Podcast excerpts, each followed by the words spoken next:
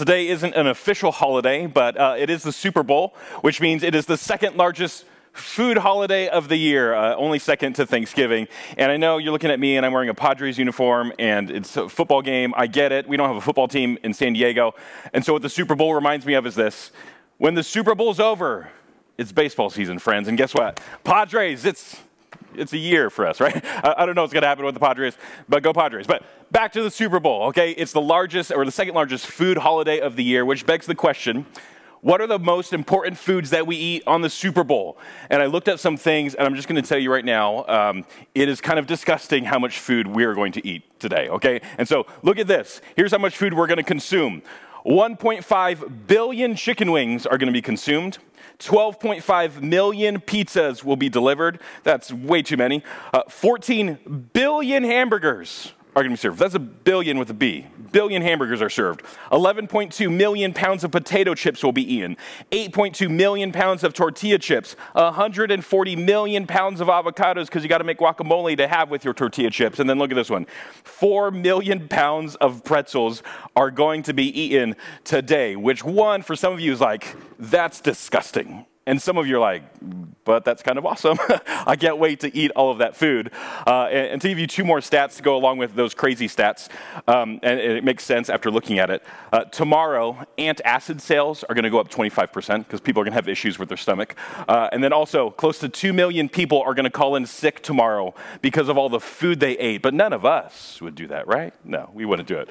Uh, but as I was looking at that list, uh, it was interesting. My favorite snack did not make the list. Uh, my favorite snack are the, the little smokies, you know, the little hot dogs and you pour barbecue sauce all over them. I love those, but it didn't make the list, and I'm a little bummed about it. I also love nachos and the, the Swedish meatballs. I need all of those things, but but most likely today, you're going to go to uh, some party, you're going to go to someone's house, or maybe you're just going to be at your house. And I want you to imagine with me for a second that you show up to a Super Bowl party, and when you walk into the door, all that's there is a couch and a TV, and they go, Today there's no food. If that happened when I walked into a party, I'd be like, what are we doing here, people? Right? And I would leave because I don't care who wins the game, honestly. I want to be with good company and I want to eat a lot of food. And so it would be a nightmare if I showed up to a party and no food was there. Why? Because food is life. We love it here. Obviously, you can see by the stats food is life, food is good. Without food, we die. At the end of the day, food is the thing that sustains us. It's something we live for, in a sense. And uh, today, I know a lot of us are going to go to different parties, but we're also going to be looking at a scripture today where we see a, a giant crowd of people showing up to an event, and they show up to this event, and guess what? It's dinner time, and there isn't any food. But guess who is there? There's a man named Jesus. And it's a good thing Jesus is there because what we're going to learn as we look throughout this story is this. When it comes to Jesus, Jesus is the sustainer of life. Now, as we've been going through this series in the, in the, Gospel of John, I've loved all of it. We have to be reminded that John shows us a literal meaning and a, a, symbolic meaning to this. And so we may read, Jesus is the sustainer of life. And, and at the outset, we go, okay, cool. He helps us.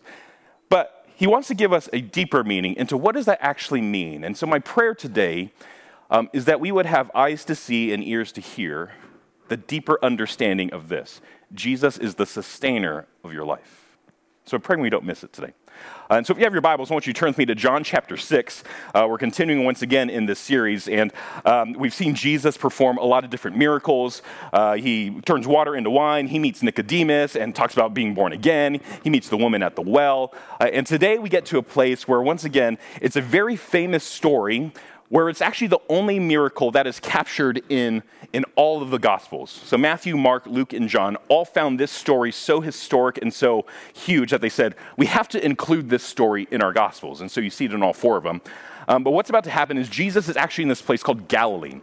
Uh, something you have to know about Galilee is that it is a it's a poor society.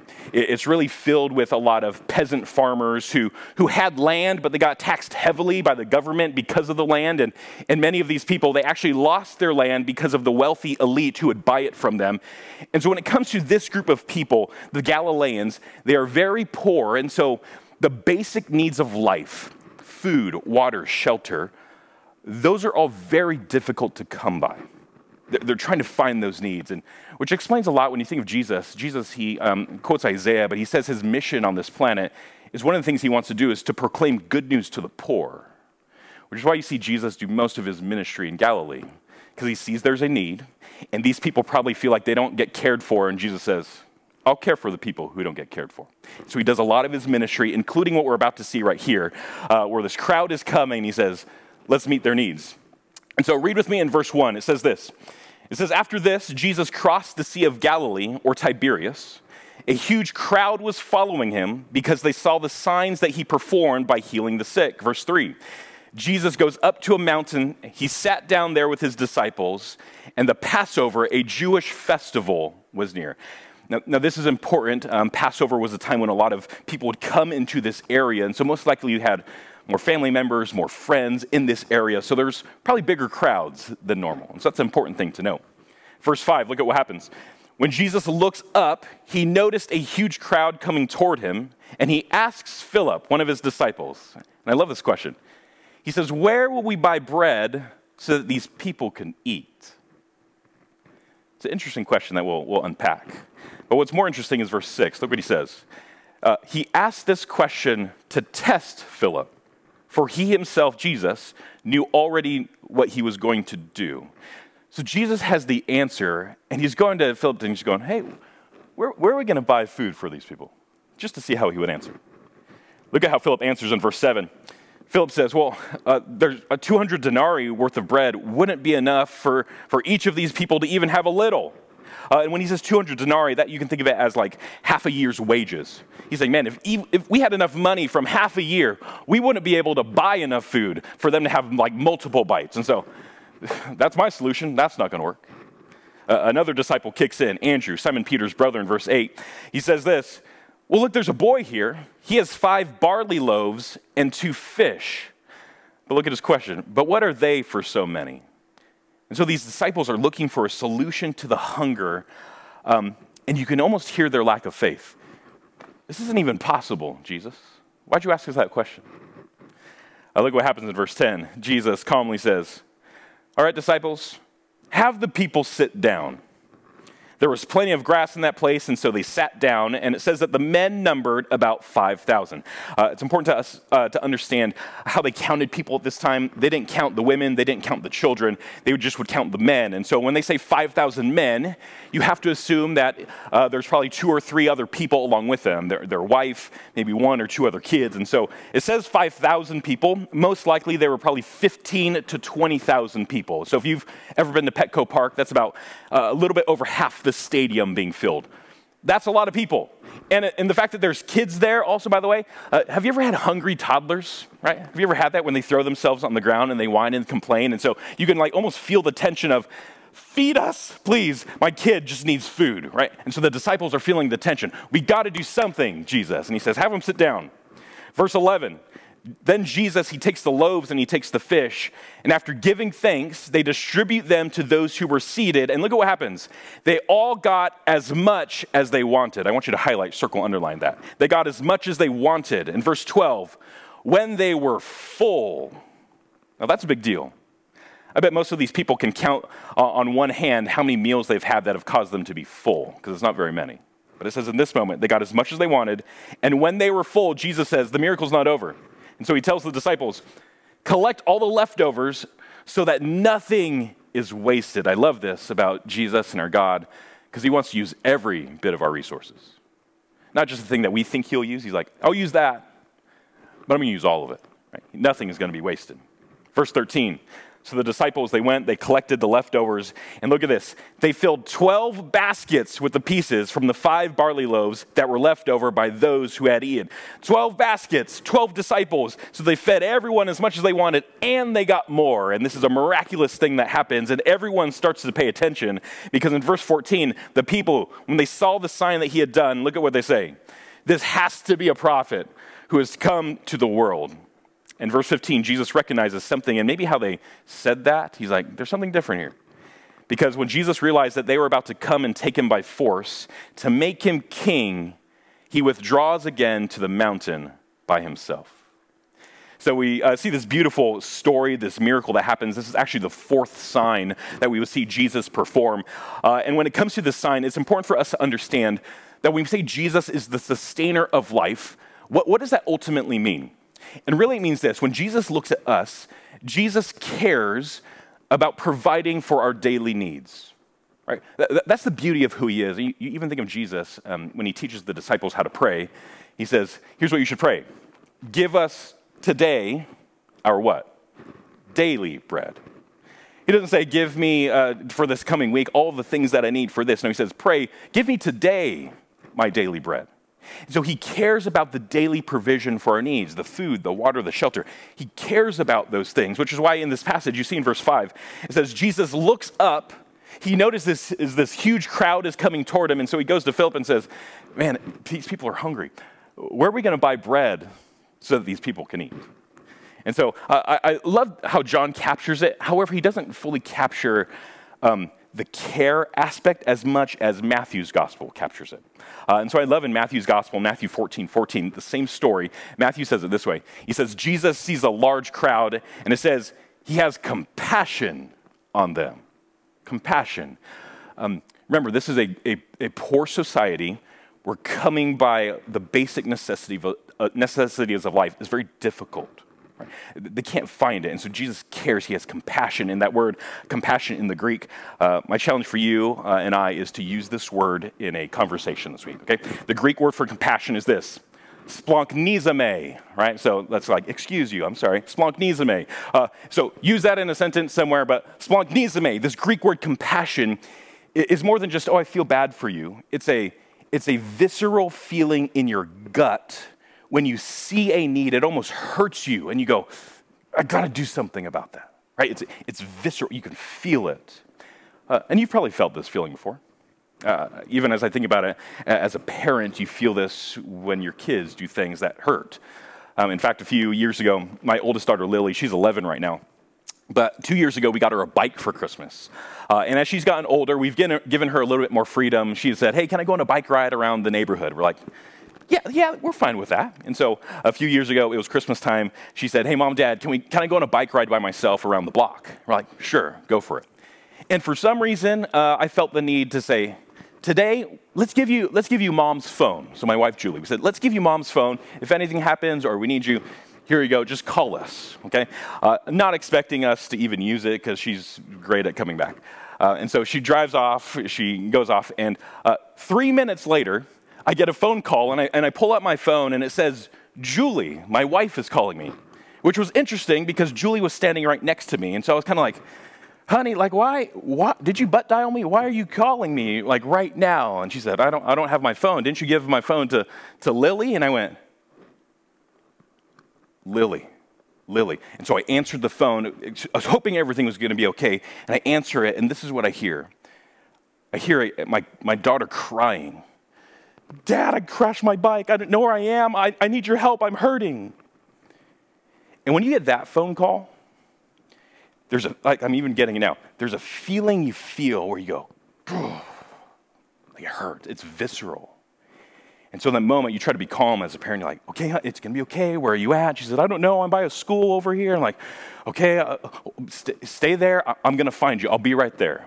And I'll tell you what, you've never seen me run so fast. I ran down my, my, my parents' driveway. I ran down the street and I'm just running and looking for her. And I turned the corner and I see my daughter there. Uh, unfortunately, there was someone who was walking her dog and she, she was able to sit by her side and was helping her navigate all this. And I get to her and, and fortunately, her bike was a little dinged up, but she was okay. She was just freaking out. But, but like I said, when you get the phone call and you hear your daughter is lost and hurting and in pain and needs help, that is the feeling Jesus has towards these people. Man, these people don't have anything, and they're hungry, and they're here. Compassion, and he feels it, and he says, I don't just feel it, I have to do something about it. And so, what I love about that compassion is Jesus doesn't just have that compassion for these people. Can I just tell you this? Jesus has that compassion for you. Like in all of your hurts and in all of your needs, he doesn't go, ah, we'll figure it out. He goes, ah, you're my son, you're my daughter. I want to help you with this. And all he's expecting from us is to simply trust that he has a solution to meet those needs, which is what he promises to us. He says, Pray for, for daily bread. And he says, I promise you, I will provide for that. All he wants us to do is trust us in this, that he, that he will provide those needs. And, and, and be mindful of this. Uh, when he wants us to trust, oftentimes Jesus will test us to see whose solution we trust the most. And this is key, right? He might test us in this. Uh, we see it in this passage, verse 6. Uh, Jesus turns to Philip and says, Hey, all these people are hungry. Where are we going to get all this food? And, and he asked the question because it says he wanted to test him, for Jesus himself knew the solution to what he was already going to do. Uh, and so you see this, you, you got to ask the question why does Jesus test him? Uh, and as we talk about it, um, it's important to know that there's a difference between testing and tempting. Uh, James 1.13 says that God will not be tempted, nor does he tempt people. Okay, so there is a difference between being, being tempted and tested. Uh, a temptation, you can think of it as uh, it's a tool that the, the enemy uses, the devil. It's a tool he uses to twist the truth to pull you away from God. Right? That's the goal of a temptation. Twist the truth to pull you away from God. He wants to sever the relationship and he wants you to blame God for it. So he twists the truth and he tempts us to do something that, that we don't want to do, but we kind of want to do. And he knows when we do it, it's going to pull us away from God. That's a temptation. God would never do something to pull us away from him, but he will test us. And so that's what a test is.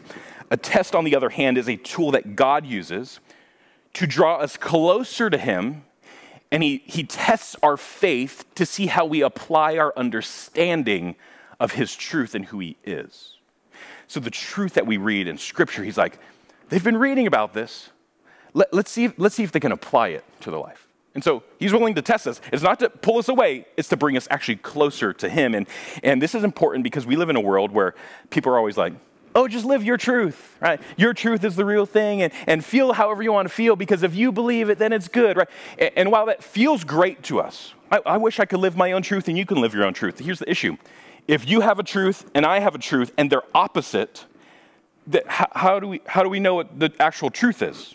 Because the truth has to be a standard by which we judge all of the other things. And we, if we all have our own idea of what that standard is, then we're just playing this weird, odd game where you actually aren't living out any truth. Which is why, as Christ followers, we have to understand there is only one truth, church.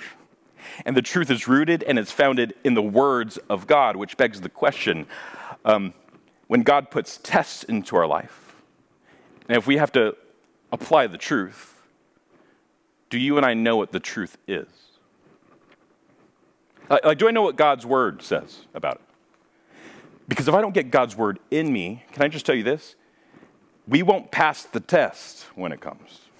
We won't pass it. Which is why even last week we talked about uh, the power of like consecration and courage and commitment. Uh, consecration is this idea of committing ourselves through our prayer life, through our devotional life, through the study of Scripture to understand God's Word, where, where we actually read the Bible and we can interpret culture through the Bible instead of looking at culture and interpreting the Bible through culture. That's a dangerous game to play, okay? And so he's saying, you got to know the truth. And so in this case, Jesus has been living this life with his disciples. He has shown them time and time and time again I am the Messiah. Messiah. Let me do all these miracles. Let me provide for people. And then he comes to them and he's expecting them to know the answer. Hey, where are we going to buy this food? And so when Jesus asks that question, he's not asking Philip to find a solution. Jesus is asking Philip because he wants to see who he goes to for the solution. And I'm a little bit like Philip. I would have done what Philip does. I look what Philip does. This is how he answers. He goes to himself and he goes, Oh, let me rack my brain. Money. I, I, I live in this area. Yeah, I think we go to this place and that place. But I'll tell you what, I don't think my solution, we don't have enough money to like even get enough food to give these people a little bit. And, and so he says, My solution isn't enough. And then another disciple kicks in, Andrew. He says this in verse 9. He says, Well, there's a boy here. Which I'm curious how this happened. I'm curious if Andrew like saw a boy with a with a sack lunch and was like, Give me that, kid. Hey, I found something. Here it is, right? I wonder if that happened. I, I don't tend to picture it that way. I, I, think the boy was probably there and he was sitting and he had a sack lunch, and I don't know if his mom was there with him, but I wonder if the boy was just like, I have this. It looks like you're trying to feed people. I, this might help. And so Andrew pulls aside and says, Okay, we, we have five barley loaves and two fish, but there's 20,000 people here. That, that's not going to do anything. And so he looks at the solution, but it's not possible. And, and both of these these men understood in this moment that there's limits to our humanity, isn't there? There's limits to our solutions. There's limits to all the things that we think we can accomplish. And we look at different problems, and some of us are really good at solving the problems, but we still are limited. And I believe what John is trying to show us in this moment is that when it comes to Jesus, Jesus is not limited by our limitations. And how many of you are thankful for that? Yes, absolutely. I am so thankful for that. For that, Jesus is not limited by our, our limitations, and Jesus immediately, uh, I'm sure in his brain, we don't we don't see it here, but I'm sure he's going, Philip, Andrew, you didn't pass the test this time, uh, and I'm sure you know, in his mind he's thinking to himself, man, disciples, how quickly you forgot who I am. How quickly you forgot that in the beginning I was with God. How quickly you forgot that in the beginning I was with God because guess what? I am God. How quickly you forget that all the things that you see, the fish and the barley, by the way, I'm the one who spoke that into existence. How quickly you forgot that I'm the one who has unlimited resources. How quickly you forget that I have unlimited ways to actually meet your needs. How quickly we forget that. And I have to ask the question um, do you forget who your God is sometimes? And I do, I do all the time, right? Uh, he is not limited to our limitations. And, and by the grace of God, I love that Jesus doesn't shame the disciples in this moment. He doesn't say, well, You guys are so dumb. what are you doing? No, Jesus thinks differently. He's like, Let's use this as a teaching moment. And so he says, Instead of shaming them, Ooh, let me use them. Let me use them. And so look at what Jesus says next, verse 10. He looks at the disciples and he says, Here's what we're going to do. Why don't you guys go have all the people sit down? Now, have you ever tried to um, seat 20,000 people? It's probably a little bit like herding cats, would be my assumption. Uh, hey, okay, we're going to sit. Uh, we need 50 people to sit over here. And then some guy in this group is going, but my family's in that group over there. It doesn't matter, just sit down in 50, but my fa- friends are over there. And then one person runs, and then this group's going, did you say 50 or 60 people? It's like, just, just sit down, okay? And there's toddlers in there, and they're crying. And I'm sure the, the disciples are feeling the tension. They're like, Jesus, what are we doing right now? Why are you making us sit these people down? Um, and it's a great question. Why does Jesus use us? If Jesus can perform the miracle, why doesn't he just like bless the food, hey, boom, right, and it pops into our plate? Why doesn't he just do that? He doesn't. He actually uses disciples, he uses us. Why does Jesus want to include us in the miracle? Um, I fully believe that Jesus wants to utilize us, not to perform the miracle, he doesn't, but to participate, is because when you see the miracle happen and you're a part of it, God increases and I decrease. We have this flip so many times, though. We find solutions because we want to be bigger. In a sense, we don't say this, but we want to be God. And so when we, when we flip it, I increase and God decreases. And when, when you're a part of the miracle, God gets bigger, we get smaller, and, and that's addicting, by the way. When you're a part of the miracle, you go, I got to have more. Which is why it's so important for us, like we talked about last week courage and commitment. It's going to it's going to take courage and commitment from us to step into serving other people. It's going to take courage and commitment for us to take the next step in our generosity. It's going to take courage and our commitment to actually be a part of what God wants to do because He wants to invite us into it. Um, and when you do that, you start to experience the miracles and you love it. And this is why I want to encourage all of us. Um, we, we talked about the Memorial Day house build is coming up uh, at the end of May. I want to challenge you, and my heart for all new breakers is this go on a missions trip at some point in time. And the most accessible missions trip that is easy to go on is the Memorial Day house build. For three days, we go down to Mexico. We partner with Amor Ministries, who's one of our Kingdom Builders partners, and we build these homes for people. And many of you have heard the stories of us building homes, and, and it's cool to hear stories, but it's, it's transformational when you build the house for the family. And when you go down and you put up the walls and you put on a door that locks and windows that close and a roof that doesn't leak anymore, which, by the way, with all the rain that we've gotten here, we think this is bad. Go to Mexico and see what's going on. It's chaos. They don't have homes. It's a 10 by 20 shack that they live in, and all the mudslides are going into their homes. And so to be able to hand the keys at the end of a weekend and say, We built this house for you. It doesn't leak, the door locks, you got windows. God bless you. Like, like that, cha- that changes your perspective. And then you start to understand why we talk about kingdom builders all the time. Because we don't just say it, we believe it. Because we get to be a part of it. Jesus wants to invite us into the process because he says, it's going to bless you and it's also going to change your life forever. And so Jesus, he, he, he wants to use us. He uses the disciples, and the miracle starts to happen.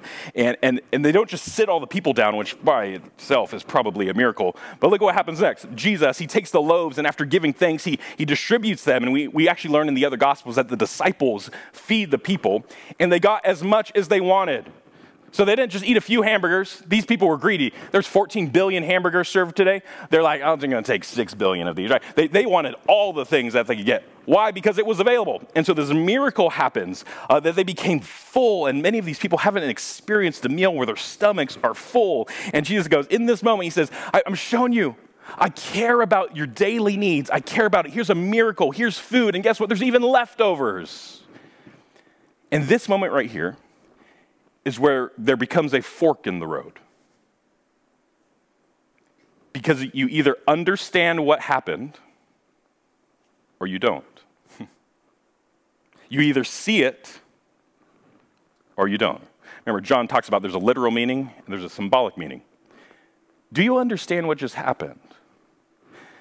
Unfortunately for the crowd, um, they missed it. And my prayer, as we continue to read the rest of the story, my prayer is that we don't miss this, church. We don't miss it, okay? And so keep reading with me in verse 25. Jesus, once again, he feeds all these people. It's a miracle. Uh, they try to take him away as king, and he says, I, I got to go rest, which is something important for us to understand take vacations, rest, be alone. It's good for you, okay? Uh, but Jesus, he wants to go away to rest, and the crowds, they want more of Jesus. They want more of this bread. And so they actually follow him. And what's, what's funny, look at verse 25. Uh, it says, They found Jesus on the other side of the sea, and they say to him, Rabbi, when did you get here? It's like, what are we, what are we talking about? You followed me. Right? What, what do you mean, when did I get here? You're the one who followed me to this place. And so Jesus answered him in verse 26 Truly I tell you, you are looking for me not because you saw the signs, but because you ate the loaves and you were filled, which is a good thing. But he says, Don't work for the food that perishes, but for the food that lasts for eternal life, which the Son of Man will give you because God the Father has set his seal of approval on him. And in other words, in this moment, Jesus exposes the motivation of these people coming to find him. He's like, You want the riches that come from me, but you're not willing to have a relationship with me. You want all of the blessings, you want all of the benefit, but you're not willing to actually live life with me. You're here for the wrong reasons. That's why you're searching for me. They want, they want the bread. Verse 28 says this well, well, then what can we do to perform the works of God? They ask. Jesus replies to them in verse 29 Well, this is the work of God. All you have to do is believe in the one that he has sent. We talked about belief a few weeks ago. Belief means to change your allegiance. He says, change your allegiance to me. That's all you got to do. That's all the work that needs to be done. Verse 30, these people still don't get it. Well, okay, what sign then are you going to do so that we may see you and believe you? They ask. What are you going to do to perform? Our ancestors ate the manna in the wilderness, and just as it, as it is written, he gave them bread from heaven to eat. Now, uh, you have to understand these people. They, they know their history. They, they uh, are proud believers of the Old Testament. They have heroes in the faith. One of their heroes is Moses, okay? And Moses, when he delivers the people out of Israel, which God delivers them, but Moses is the leader, um, there's this manna that comes from heaven, this heavenly bread that feeds them for the day. Uh, and so in their heads, all these people are going, well, Moses, he performed a miracle. He's the one that brought all the bread from heaven, and, and, and he's the one that we worship, is ultimately what they're saying. And look at what Jesus says. He corrects them. He says, Can I just tell you something? Moses didn't give you the bread, people. He says, It's my Father who gives you the true bread from heaven. For the bread of God is the one who comes down from heaven and gives life to the world. And now the crowd is going, You're a carpenter's son. What do you know? Give us this bread. Okay, the, the stuff that you talked to, verse 34, they said to him, Give us the bread then, the one, the one you're talking about. Show it to me. And then we get to verse 35. And Jesus looks at all of them and he says, I am the bread of life.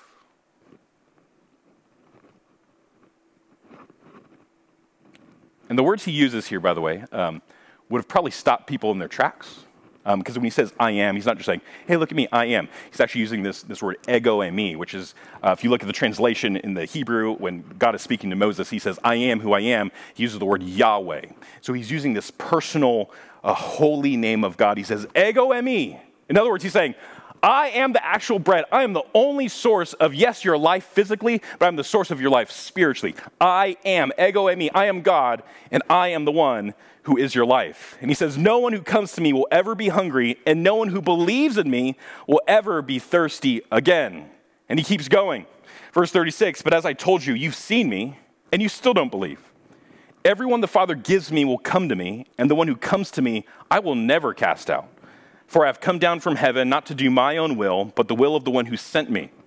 This is the will of uh, him who sent me, that I should lose none of those he has given to me, but should raise them up on that last day. In verse 40, this is the will of my Father, that everyone who sees the Son and believes in him will have eternal life, and I will raise them up on the last day.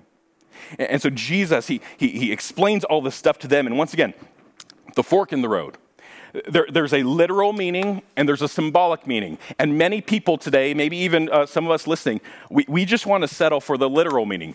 What is the literal meaning of Jesus is our sustainer of life? Well, it means this Jesus cares about you and he wants to give you food, water, and shelter. Right? And some of us are like, great. That sounds fantastic. I, I, want, I want a Jesus who just makes me comfortable and satisfies my needs. That's all I want. Uh, and I fear that some of us settle for just that Jesus. And that's a piece of it. But you're missing the point. Right? We're missing the point. What is the symbolic, deeper meaning that John is getting at? John is trying to tell us that Jesus is not just the means of life, but he is the meaning of your life. They're different. The means of life, but also the meaning of your life. Uh, this is why when Jesus says to him, I am the bread of life, he says, No one who comes to me will ever be hungry, and no one who believes in me will ever be thirsty again. And we, and we read this passage and you, go, I'm the bread of life. And that word life in English, uh, we only have one word for life, and it kind of means different things. It's like, hey, how's life? We'll say it that way, but we'll also be like, is she alive? And they mean different things, but we only have like one word for life. In the Greek, however, there's, there's multiple words for life, and they mean different things, and they sound different, okay? Uh, and so one of the words that you see in Greek that is um, that is the word life is this word bios, B I O S. It's where we get the word biology, the study of living organisms, that idea. Uh, and so, bios is the idea of your physical life. Um, Luke, we see a story of this lady who um, she has all this pain and she's trying to find from all the doctors, she's like, how do I heal my, my bios? And so she spends her entire bios, physical life, trying to find the answer to that. Okay? So all of us, we have a bios life. It's the physical life. Another word for life that we see in the Greek is this word zoe, Z O E. Zoe. Zoe is not a physical life, it's a life that transcends the physical, and it's a divine style of life. Uh, Romans talks about when we, when we die to ourselves, when we begin a relationship with God, we now have to walk in this newness of Zoe. It, it, it's a life that transcends the physical that we're in. But none of us are born in our bios life or bios life into a Zoe life there's something, something else that has to happen in our life. And so when, it, when, when, Jesus says this, um, he's not telling them, I know he's talking about bread, he's not going, I am the bread of, of bios. I'm the physical bread that you're looking for. That's not what he says. He says, I am the bread of, and he uses the word zoe, eternal life. And so when they would have heard this word, they would have been like, You, you didn't say the other word. We're, we're, looking for the bios bread. And he said, No, no, no, no. I, I am the bread of Zoe, eternal life. And he looks at all the people in the crowd and he says, All of us here today, including us, um, there, there is this, this hole in our life. You have a Zoe hunger. You want something more for your life. And Jesus is ultimately saying to these people, You have this Zoe need that you're trying to find a solution through a bios hunger. He says, It'll never satisfy you. You'll never find meaning in it. Meaning, more money will not bring you more meaning. A better job will not bring you more meaning. A master's degree will not bring you more meaning. More money, more, a better credit score is not going to give you more meaning. I'll even say this just going to church won't give you more meaning. Jesus says, the only thing that will ever give you meaning is you have to concern yourself with me. And we're always so concerned about our stomachs, our physical, the bios. And Jesus says, I care about that, but I care about your soul. And that's the Jesus that we serve because he's the only thing that will satisfy, and everything else is just a cheap substitute for a Savior. And we try to fill that hole with bios, bios, bios, bios. He's like, Zoe, Zoe, Zoe, Zoe, let me give this to you. And so, in this moment, all that Jesus is really asking for is He says, if you want to experience Zoe life, I just want your allegiance. We see in verse 40, He says, This is the will of my Father, that everyone, wherever you're at today, in the highs and the lows, whether you believe in Him or not, He says, anyone who sees the Son and believes changes our allegiance. You will have eternal Zoe life, something that transcends you. And I will raise him up on the last day. And, and I picture in this moment this crowd of 15,000, 20,000 people following Jesus. Um, maybe some of them even holding the leftovers of bread that they had the other day. They hear Jesus say, I want, I want to give you more than this. And they look at the bread, and they look at Jesus, and they look at the bread, and they look at Jesus, and they go, I'll take the bread. And they walk away. 15,000 people walk away. Because the idea of, of changing my allegiance um, is not easy to grasp. We, we love our stuff and we hold on to it. But what's interesting is those 15,000 people take home the leftovers, only to wake up the next day and go, Gosh, I'm hungry. I'm hungry. Uh, and so they were moved by the miracles of Jesus. They experienced the miracles of the Messiah, but they missed the Messiah. And what's so interesting is that Jesus, as all these thousands of people leave, Jesus actually turns to his disciples and he says, Is this hard for you to understand too? Are you, are you going to leave as well? Uh, and, and I love their response. And this is the response I want to have. This is what, the response I want all of us to have. They look at Jesus and they say this Where are we going to go? Lord, which is an important word to say, Lord, who, who are we going to go to? You have the words of eternal Zoe.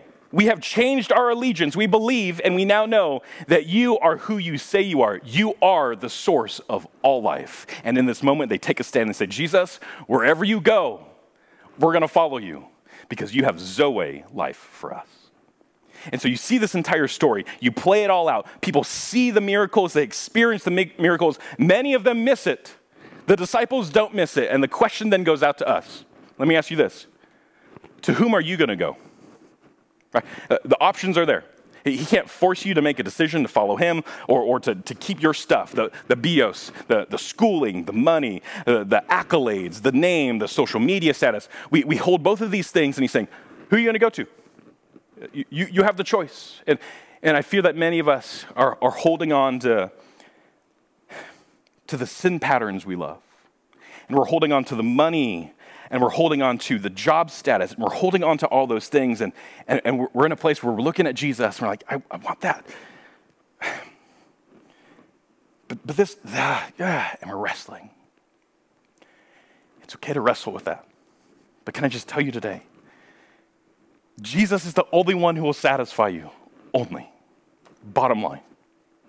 Stop trying to find a, a Zoe solution in the, in the bios things of life because He's the only one that can bring it. And so today, here's my prayer for you that as you wrestle through it, that you would know so intently that the Holy Spirit would even speak to you right now go, just come to me. Release all those things because they'll never satisfy you. And watch what I will do. So I want to pray this over us today. And so, Jesus, we come to you right now, and on a day where we're going to eat a lot of food, only to wake up tomorrow and need more food, and only to wake up the next day and need more food. God, remind us that, that in our life, there were things that we, will, we try to substitute that we think can save us food, money, wealth, status. And while, while they're great, and they can be used as tools. God, uh, sometimes we make those our Savior and we forget that you are the only one who came onto this planet and you said, and you tell all of us, I know you're going to eat all this bread, but I am the bread of life. God, I pray that we'd put our trust in you. God, anyone here who's, who's watching online and, and they're wrestling through the, the do I want to give this up or not? God, I pray that as they navigate that, that you would give them strength, that you would show them and reveal to them the power of who you are in your Zoe, eternal, divine life that you want to give to all of us. And so, God, any of us here who are maybe wrestling with it, God, I pray that we'd make a decision to follow you above all things, just like the disciples, that we'd be able to say, Jesus, where else are we going to go? So, God, we devote our lives to you. Lead us, guide us. Thanks for loving us so well. In Jesus' name we pray. Amen.